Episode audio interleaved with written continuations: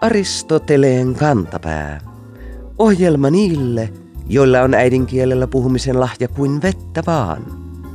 Kansa on taas puhunut ja pulinat pois, niin kuin Johannes Virolainen kiteytti politiikan perusperiaatteen jo vuonna 1980. Samana vuonna pidettiin ensimmäiset vaalit, joihin muistan itse osallistuneeni. Lukiomme oppilaskunnan vaalit. Politiikka ei siihen aikaan ollut läsnä oppilaitoksissa, ainakaan Pohjois-Satakunnassa, mutta kun oppilaskuntaa valittiin ehdokkaita, puoluetunnukset otettiin käyttöön.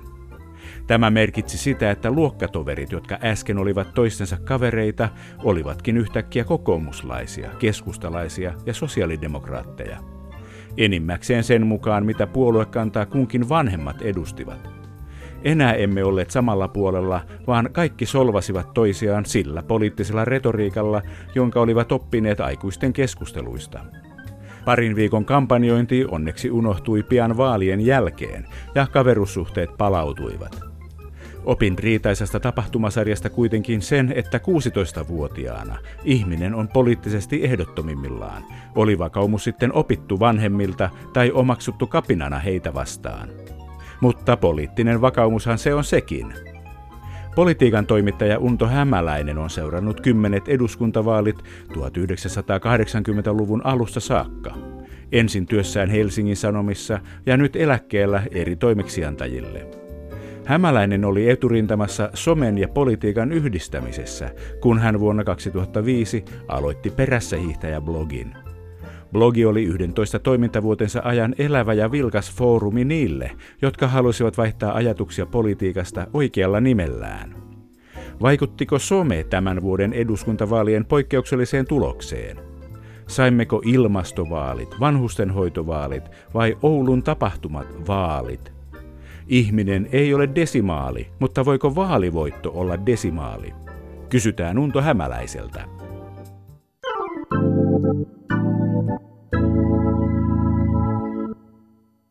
Ilmastovaalit, lihansyöntivaalit, autoiluvaalit, vanhusvaalit, maahanmuuttovaalit, eläkevaalit. Millä nimellä nämä eduskuntavaalit 2019 tullaan muistamaan, politiikan veteraanitoimittaja Unto Hämäläinen? Protestivaalit. Protestivaalit? Joo. Nämäkin. Eikö ne ollut jo tuossa edelliset vaalit ja sitä edelliset vaalit? Joo, mutta nyt on sellainen tuntu, että protesti tuli ja sillä on yllättäviä vaikutuksia niin kuin nyt esimerkiksi se, että pääministeri, keskustapuheenjohtaja Juha Sipilä päätti erota. Se on siis, tulkitsette sen protestiksi keskustapuoluetta kohtaan? No tulkitsen sen protestiksi, joka oli niin voimakas, että se suisti siis Suomen vaikutusvaltaisimman poliitikon satulasta. Niin kyllä silloin on pakko sanoa, että kyllä sen protestilla on vaikutusta. Ketkä protestoivat? Äänestäjät. Nimenomaan keskusta on omat perinteiset äänestäjät. Mä, mä luulen, että siellä keskustassa on jo parin päivän aikana äänestetty äänestyskarttoja tutkaalla ja todettu, että kenttä vuotaa. On pakko tehdä jotakin. Ja silloin ei Sipilälle oikein jäänyt muuta vaihtoehtoa kuin lähteä. Mihin se vuotaa? Perussuomalaisiin? Se vuotaa perussuomalaisiin ja nukkuviin. Eli keskustan kenttähän on aina ollut aikaisemminkin siinä mielessä hankala, että se protestoi myös nukkumalla. No mä olin vähän katselevinani sitä niin kuin jotain äänestyskarttaa. Kyllä. Lapissa Joo. oli aika hiljasta. Joo, isoja alueita idässä ja pohjoisessa ja keskellä Suomea. Siis niillä ihan keskusta ydinalueella. Silti myös vihreät ja vasemmistoliitto nousivat tekivät kumpikin vaalivoiton, ainakin omien sanojensa mukaan. Keskusta ei kuitenkaan vuoda sinne päin. En, en usko, että se vuotaa sinne päin. Nä, oliko heidän, näiden kahden puolueen kasvu minkäänlainen protesti? No se oli, se oli toisen tyyppinen protesti. Se oli hallituspolitiikkaa kohtaan suuntautunut tämmöinen, mm, miten mä nyt sanoisin, inhimillinen protesti jos ei ollut tämmöistä ehkä niinkään poliittista, niin voimakasta poliittista latausta kuin tässä ensimmäinetussa protestissa. Miksi tämä protesti hallitusta vastaan koitunut kokoomuksen turmioksi? Kokoomushan selvisi nipin napin tästä, tästä tilanteesta kuiville, mutta eihän sen kokoomuksenkaan tulos ollut lähellekään niin hyvä kuin he kuvittelivat vielä viime syksynä, kun lähtivät rakentamaan pääministerivaalia tästä ja, ja kampanjansa Petteri Orpon tulevan pääministeriöiden ympärille. Se ei toteutunut. Tosi ei sekään kyllä kauaksi jäänyt, kun nämä erot on näin pieniä. Se on käsittämättömän pienet. Ainakin lehtimiehet. Ja olen ymmärtänyt, että jonkun verran jopa ihmiset ennen vaaleja haluavat tietää, että mitkä vaalit nyt on kyseessä, mistä tässä äänestetään. Niin tiedetäänkö sitä koskaan etukäteen vai saako nämä vaalit nimensä vasta jälkikäteen? Useimmiten ne saa jälkikäteen. Eli, eli vaaliteemathan on sillä jänniä, että ani harvoin puolueet, edes suuret puolueet pystyvät – tuomaan omia aloitteitaan sillä tavalla esityslistalle, että niistä syntyisi keskustelu. Että useimmiten keskustelut syntyy jostakin muusta ilmiöstä. Nyt esimerkiksi tämä vanhustenhoidosta syntynyt keskustelu, sehän lähti itse asiassa vain viranomaistoiminnoista liikkeelle. Ja sitten se laajeni nopeasti ja täytti maan silloin, silloin tammi-helmikuussa, kun paljastuivat nämä yhden yhtiön huonot toimet tiedotusvälineet tietysti toimivat tässä hyvänä apuna. No tiedotusvälineiden tehtävä on pitää tämän tyyppisiä asioita esille. Mutta sekään ei silti sit niinku jatkunut ja pysynyt niinku tänne loppuun saakka. Kyllä ei, kaikki koko ajan... Ei, ei se, se ei pysynyt loppuun saakka, mutta, mutta se on ihan luonnollista, että e, eihän vaikka on merkittävästä yhteiskunnallisesta asiasta ja isosta ongelmasta kysymys, niin sitähän ei voi loputtomiin jauhaa. Ja sen lisäksi tulee aina uusia – keskusteluaiheita. Mutta tota, noista keskusteluaiheista vaan sanoisin yhden semmoisen asian, joka minut yllätti ja se oli tämä ilmastokeskustelu sen takia, että kun lokakuussa julkistettiin tämä kansainvälisen ilmastopaneelin raportti, niin sehän toki vaikutti ja sen jälkeen Suomessakin puolueet ryhtyivät keskustelemaan, että tehtäisikö jonkin ilmastosopimus ja se tehtiin sitten loppuvuodesta – en osannut millään noterata sitä sillä tavalla, että, tai sitä poliittista koukkua aluksi siinä, eli sitä, että kun perussuomalaiset jäivät pois siitä yhteisestä rintamasta, jossa kaikki muut puolueet olivat, niin kuinka taitavasti perussuomalaiset osasivat käyttää tätä oppositioasennetta hyväksi vaalikampanjassa ja nimenomaan maaseudulla ja ehdottomasti tässä metsäkysymyksessä. Kun tämä hiilinielukeskustelu syntyi, niin, niin se, siinähän kävi sillä tavalla, että keskustelu lähti liikkeelle asiantuntijoiden väittelystä. Ja sitten se laini poliittiselle puolelle. Ja kun se oli vähän aikaa ollut poliittisella puolella ja sitä oli, sitä oli toisteltu, niin sen jälkeen se sitten tuli myöskin kansalaisten ja metsänomistajien keskuuteen. Ja sitä ryhdyttiin pohtimaan, että mitä se merkitsee. Ja kun tämä Suomi poikkeaa muista Euroopan maista siinä suhteessa merkittävästi, että Suomessa metsäomistus on niin laajalle hajautunut. Meillä on 600 000 metsäomistajaa, eli se on, se on tavallaan koko kansan kysymys myös, myös tästä näkökulmasta. Ja perussuomalaiset osasivat käyttää tämä, tätä hyväkseen nimenomaan tässä viimeisissä vaiheissa puhumalla tästä ilmastovouhotuksesta, joka, joka vie maaseudulta työpaikkoja ja niin poispäin. Joo, se tuntui siltä, että koko ajan, kun muut puolueet kilpailevat, että kuka tekee eniten, kuka lupaa eniten ilmastonmuutoksen hillitsemiseksi säätämällä kaikenlaisia lihaveroja, ja, niin se koko ajan sataa sinne persujen laariin. Joo, se, se oli hämmästyttävä tilanne niinä viimeisenä viikkoina ennen vaaleja huomata, että nimenomaan nämä vanhat kokeneet ketut, kettupuolueet, sosiaalidemokraatit, keskusta, kokoomus, ne eivät huomanneet tätä, että perussuomalaiset tekee tämmöistä kova politiikkaa siinä näiden mainittujen puolueiden kannattajakunnan keskuudessa. Ranskassa oli talven aikana isoja mielenosoituksia polttoaineiden hinnan nousun vuoksi. Ja Suomessa on nyt sitten keskusteltu tästä, että lopetetaanko polttoainemoottoriautojen myyminen. Että onko tämän tavallaan napattu ulkomailta tämä, niin kuin siis populi, me, muita populistisilla puolueilta no, liikkeeltä mä, tämä? Ky, mä luulen, että tämä on ihan puhtaasti ihan kotima, kotimaista tekoa. Suomessa t- tämä keskusteluhan oli vielä ihan semmoista, miten mä sanoisin, se oli ihan teoreettisella tasolla tämmöistä vaan ääneen ajattelua. Mutta perussuomalaiset tietysti, niin kuin vaalityössä pitääkin tehdä, he ottivat sanaa sieltä, toisen täältä ja antoivat ymmärtää suunnilleen, että – että sä et saa enää myydä metsääs vapaasti Sä et saa enää ajaa sillä vanhalla autollas, se viedään ja sosialisoidaan. Tai, tai että sun lauantai-bakkaras päälle, päälle lätkästää lisävero. Perussuomalaiset vei tätä keskustelua sillä tavalla poliittisella tasolla, että kansa pelästyi. Politiikka on henkilökohtaista niin kuin olemme oppineet. Jossain vaiheessa vaalikampanjoiden alkua lehdissä uumoiltiin, että tulee likaiset vaalit, että solvataan ja jossain vaiheessa vaalityötä häirittiin siellä täällä, etenkin Helsingissä. Eikö silloin ole jonkinlainen suoja olemassa laissa? Joo, on ehdottomasti ja, ja presidenttikin puuttui tähän, vetosi siihen, että vaalityötä saataisiin tehdä rauhassa. Tuliko näissä sitten kuitenkaan likaiset Ei vaalit? näistä likaiset vaalit. Mä luin tuossa äh, Alexander Stubin kirjaa, Alex, jossa hän muisteli tai kertoo siitä, että minkälaiset tunnelmat edellisissä eduskuntavaaleissa oli 2015. Stubin perhettä ammuttiin Espoossa.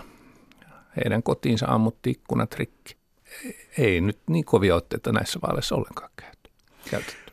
Onko Suomessa aiemmin, te olette seuranneet 80-luvulta saakka vaaleja, onko tämä keskustelu niin kuin vaalikampanjointi teidän näkökulmastanne muuttunut mihinkään veteraanitoimittaja no, Unto Hämäläinen? Ilman muuta se on muuttunut siltä osaltaan, että siitä niin paljon tätä, tästä keskustelusta käydään verkossa. Ja, ja verkossa ihmiset, ihmiset muuttuu monta kertaa ja fiksutkin ihmiset ihmishirviöiksi. E, menettää totaalisesti holttinsa ja kirjoittelee ihan mitä sattuu – eli kyllä sillä on aina oman vaikutuksensa sitten, kun verkkokeskustelu on, käy ylikierroksella, niin sitten se vaikuttaa muuhunkin. Se vaikuttaa myöskin tähän perinteisen median keskusteluun. Se vaikuttaa keskusteluun Turulla ja Toreilla. Mutta en mä nyt ole vielä huolissani siitä, että kyllä tämä aika siistiä puuhaa tämä meidän keskustelu kuitenkin on. Tämä keskustelun seuraaminen verkossa on, se ei ole kauhean helppoa. Koitin sitä vähän seurata omien sosiaalisten median kuplieni sisällä, mutta siellä tutut keskusteli kikystä ja varsin perinteisin argumentein. oliko teidän sosiaalisen median kuplassanne vilkasta? No mä olen sosiaalisessa mediassa sillä hyvin rajallisesti, että, että mulla on vaan Facebook, jossa on tuommoinen 1300-1400 Facebook-kaveria ja, ja sitten mä ruokin sitä omaa porukkaani kirjoittamalla sinne noin kerran viikossa oman postauksen. Ja siellä ainakin käytiin hyvin sivistynyttä ja siistiä keskustelua, mutta sehän on vain yksi kupla. Näinhän se on. On kuitenkin puhuttu paljon siitä, että koska tulee ne Facebook-vaalit Suomeen, kun Obaman se ensimmäinen voitto kai oli semmoinen Facebook-vaalivoitto. Sitten on ollut Twitter-vaaleja, mm-hmm. no ainakin Trumpin voitto on ollut eräänlaiset Twitter-vaalit. Nyt eduskunnan rynni eh, nuoria ja naisia. Olivatko nämä sitten myös Instagram-vaalit jo?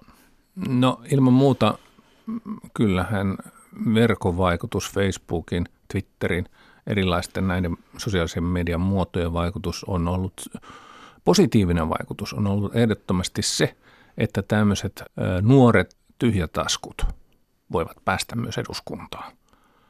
Jos, jos osaavat taitavasti käyttää näitä ilmaisia sosiaalisen median muotoja ja niin kuin näyttävät osaavan. Mitä nuorempia ovat, niin sitä paremmin siellä liikkuvat ja, ja tavoittavat sen oman kohderyhmänsä ja menestyvät. Ja taas, miten nyt sanoisin, ikäiseni tai vähän nuoremmatkin herrasmiehet, jotka tulevat sosiaaliseen mediaan, niin ovat vähän semmoisia kuin norsuja kaupassa, eli, eli eivät oikein osaa sitä hommaa. Voiko sillä koko touhua korvata kaikkea muuta ei, toimintaa, ns. oikeaa elämää. Kun tuntui siltä, että etenkin nyt viime viikkoina nämä vaalitentit olivat kuitenkin se, mistä kaikki puhuivat. Joo, ei, ei sillä voi korvata ja kyllä pitää tehdä nämä perinteiset vaalityöt hyvin, mutta, mutta nimenomaan nuorilla, jotka osaa sen homman, niin on mahdollisuutensa korvata puuttuvat rahavarat tällä. Jossain vaiheessa on tullut mieleen, että puoluetoimistot käyttävät heille sosiaalinen media on semmoinen työkalu, jossa voi, vähän niin kuin heidän nuorisojärjestönsä voi antaa mellastaa vapaasti ja he, nuorisojärjestöille annetaan vapaus keksiä siellä kaikenlaisia tempauksia, että kerätään saippua Sanna Marinille ja niin edelleen. Onko tämä järjestelmällistä vai onko tämä, onko tämä Mä, mä en jaksa uskoa, että se on kovin järjestelmällistä eikä järjellistä, että se, se, se kuuluu nuoruuteen, että ihmiset käy, tekee tyhmyksiä. Useimmat kuitenkin viisastuu. Pidetään peukkuja. Äänestysprosentti nousi aika hyvin nyt näissä vaaleissa.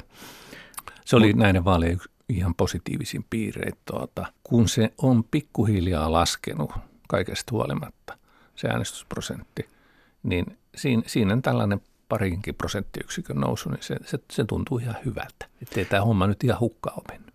Ja se tuntuu, niin kuin, että käänne on... Niin kuin... No aina voi ainakin uskoa niin.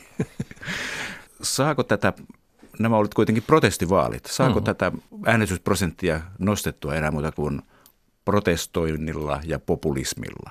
No mon- monenlaisilla tempuilla sitä pystyy nostamaan, mutta tavallaan niitä pitää olla useita. Että se ei, se ei onnistu sanotaan perinte- pelkästään perinteisellä keinoilla, siinä pitää olla aina muun muassa tässä sosiaalisen median kehityksessä niin, e, mukana. Eli aina pitää olla kärkijoukkoja, jotka pystyy tavoittamaan uusia ihmisryhmiä.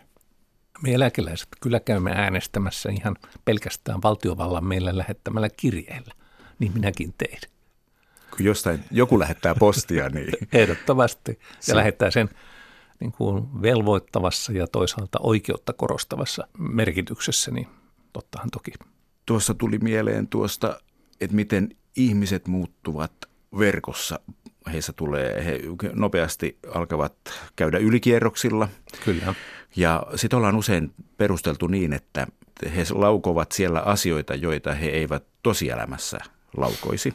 Nyt nämä uutiset näistä vaalikampanjoiden häiritsemisestä toivat mieleen, että nyt he lausuvat julkisesti asioita, joita he lausuvat myös verkossa. Joo, tai sanotaan, että he lausuvat sillä tavalla julkisesti, että he sanovat päin näköä esimerkiksi ehdokkaille ja ehdokkaiden tukiryhmäläisille kaikkia sellaisia tyhmiä juttuja, joita he sitten ovat jo vähän treenanneet verkossa. Mä pidin ö, vuodesta 2005 vuoteen 2016 tämmöistä perässähiittäjä-blogia. Siinä kun aloitin sen blogin pitämisen, niin mä olin täysin ensimmäisiä Suomessa ja, ja täysin tietämätön koko blogisysteemistä. Ja ensimmäisessä presidentinvaaleissa, siis ensimmäisessä vaaleissa 2006, niin minähän olin niin hölmö, että sallin keskustelun siellä nimimerkkien takana. Ja silloin mä opin kun mä tiesin, kaikki puheenvuorot tuli mulle ja mä tiesin, että ketä näiden nimimerkkien takana on, niin silloin mä opin juuri tämän, että miten ihmiset saattaa, fiksutkin ihmiset menettää jotenkin holttinsa, kun he saavat hakata toisia ihmisiä haukkua toisia ihmisiä nimimerkin takana. Ja he ei tarvitse ottaa vastuuta puheesta. Ja niinpä mä teinkin sillä lailla, että seuraavissa vaaleissa ja kaikissa vaaleissa siitä eteenpäin, niin mä sallin keskustelun vaan nimellä. Ja nekin ihmiset, jotka olivat niissä 2006 vaaleissa käyttäytyneet holtittomasti nimimerkkien takana, käyttäytyivät hyvin siivosti sitten, kun he joutuvat omalla nimellä vastuuseen. Oletteko säilyttäneet nämä ensimmäisten vaalien nimimerkkiviestit, ne voisivat olla tutkijoille kiinnostavaa. Ei, kyllä ne ovat siirtyneet jo pittiavaruuteen, harmi kyllä. En, en silloin hoksannut, että niillä olisi mitään erityistä arvoa. Mä olin niin väsynyt niin ensimmäisten vaalien jälkeen koko hommaan, että mä ajattelin, että mä en ikinä halua olla minkään blogin kanssa tekemisissä. Hyvä, että keksitte sitten tämän toisen menetelmän ja tavan jatkaa sitä. Joo. Se on ollut ymmärtääkseni aika ainutlaatuinen ja tämmöinen. Joo, ei sitä kukaan muu ainakaan näin pitkään pitänyt kuin minä pidin sitä. Mutta vielä tästä vaalihäirinnästä, niin voiko olla, että sellaista ei olisi tapahtunut ilman tämmöistä sosiaalisen median aiheuttamaa, aiheuttamia tunnekuohuja tällaisia? Voiko se niin kuin, sosiaalinen media... Ne syyt on aina semmoisia, että ei, ei, ei siellä olemassa pitää yhtä, yhtä syytä, joka tuota, sitten olisi ollut ehkä joku muu asia, joka olisi saanut pinnan palaamaan. Sampo Terho paljasti viimeisessä puolueen puheenjohtajan vaalitentissä Ylellä perussuomalaisten vaalistrategian, että kun muut puolueet demonisoivat ja eristävät perussuomalaisen puolueen. Se tekee halla varten otetaan vaihtoehdon vanhalle politiikalle ja äänet satavat perussuomalaisten laariin. Hän sanoi, että hän on nähnyt tämän, koska hän on ollut mukana siinä strategiassa, suunnittelemassa tätä strategiaa ja menettelemässä tätä. Voiko tämmöinen menetelmä olla niin kuin kauhean pitkään kauhean tehokas? Nämä on nyt jo kolmannet vaalit, joissa se on ollut tehokas. tota, joo, kyllä se näyttää olevan niin. Tavallaan tämän tyyppinen ideologia kuin perussuomalaisuus ja se, se poliittinen ryhmä ja rakennelma, joka siinä on, niin se elää ja voi parhaiten silloin, kun muut käyttäytyy sitä kohtaan tympeästi ja yrittää nonsuleerata sitä. Ja, ja tota, sitten kun muut rupeaa halimaan, niin kuin 2015, silloinhan Juha Sipilä ensimmäiseksi talutti Timo Soinin siihen viereensä ja kertoi, että me ryhdymme Timon kanssa rakentamaan yhteistä uutta hallitusta ja Timo innostui siitä kovasti ja, ja muutkin perussuomalaiset. En tiedä innostuiko Jussi alla mutta ei hän ainakaan silloin protestoinut. Kaksi vuotta kesti ja perussuomalaiset oli jo ihan kuilun partaalla. Se vuoden 2017 kokous Jyväskylässä oli siis tämä perussuomalaiset puolue pääsi taas oppositioon ja se oli, silloin kylvettiin tämän vaalivoiton Joo, siemen. Kyllä, se on, se on ehdottomasti niin, että, että silloin tavallaan tehtiin semmoinen, te, semmoisia ratkaisuja, joiden, jotka sitten tavallaan näissä vaaleissa todellakin niin ne vaikutukset näkyy. Ei olisi kyllä uskonut millään. Onko tämä sama taktiikka niin kuin esimerkiksi Ruotsissa, josta, johon aina Suomea verrataan? Siellä poliittinen järjestelmä on jonkun verran erilainen. Joo. Ja tämä vaalijärjestelmä, onko siellä, toimiko Ruotsin demokraatit samalla energialla? Joo, ja sitten Ruotsi, Ruotsissa se on heille vielä helpompaa kuin Suomessa, koska siellä ei ole ollenkaan tätä muista puolueista tullutta hallivaihetta. Eli ruotsalaiset muut muut Ruotsin parlamentissa olevat puolueethan ovat tehneet sopimuksen, että ne eivät halua olla missään tekemissä sikäläisten perussuomalaisten eli ruotsidemokraattien kanssa. Meillähän nyt ei ole tämmöiseen lähdetty, eikä toivottavasti lähdetäkään, koska ei se, ei se Suomeen sovi. Aika selkeältä se rintama näytti tuossa vaalitenteissä. Että... Joo, se, se näytti ja, ja tuota, halla omalla erikoisella tyllä osasi käyttää sitä hyväkseen, sitä sitä tuota, joka kerta, kun oli suuri vaalikeskustelu menossa ja halla jäi yksin tuota, puhelemaan omaa juttuaan ja, ja toimittajatkin vähän yritti häntä hätistellä, niin se näytti pelanneen hänen pussissa. Kyllä. No, jos nyt ajatellaan tämmöisiä kuin suomen kieltä ja sitä, mitä ihmiset puhuvat, niin mitä näistä vaaleista jää elämään kielellisesti? Kaikenlaista vaaleista on jäänyt kaikenlaisia asioita kieleen. Missä on pihvi jäi tuolta Amerikan vaaleista takavuosilta ja Johannes Virolaisen lausahdus kansa on puhunut pulinat pois jäi vuodelta 1980. Jääkö näistä vaaleista elämään se, että ihminen ei ole desimaali, veteraanitoimittaja Joo. Unto Hämäläinen? Kyllä, se varmaan jää elämään ainakin Petteri Orpon omaan mieleen ja aiheuttaa hänelle harmitusta loppujään. Mutta noista vaalisloganeista mietin, että mikä niistä voisi jäädä elämään, niin – uskota älä, niin tuo Antti Rinteen slogan, Demarien slogan, meillä taitaa olla sama suunta. Se on aikoihin ihan parhaasta päästä. Mä tykkäsin siitä heti. Se on aika naseva ja se, on, se ei ole pakottava. Joo, eikä... ja sitten se sopii rinteen suuhun, johon on muuten tosi hankala varmaan kirjoittaa sellaista kuin kampanjatekstiä. Ja tämä, tämä toimii.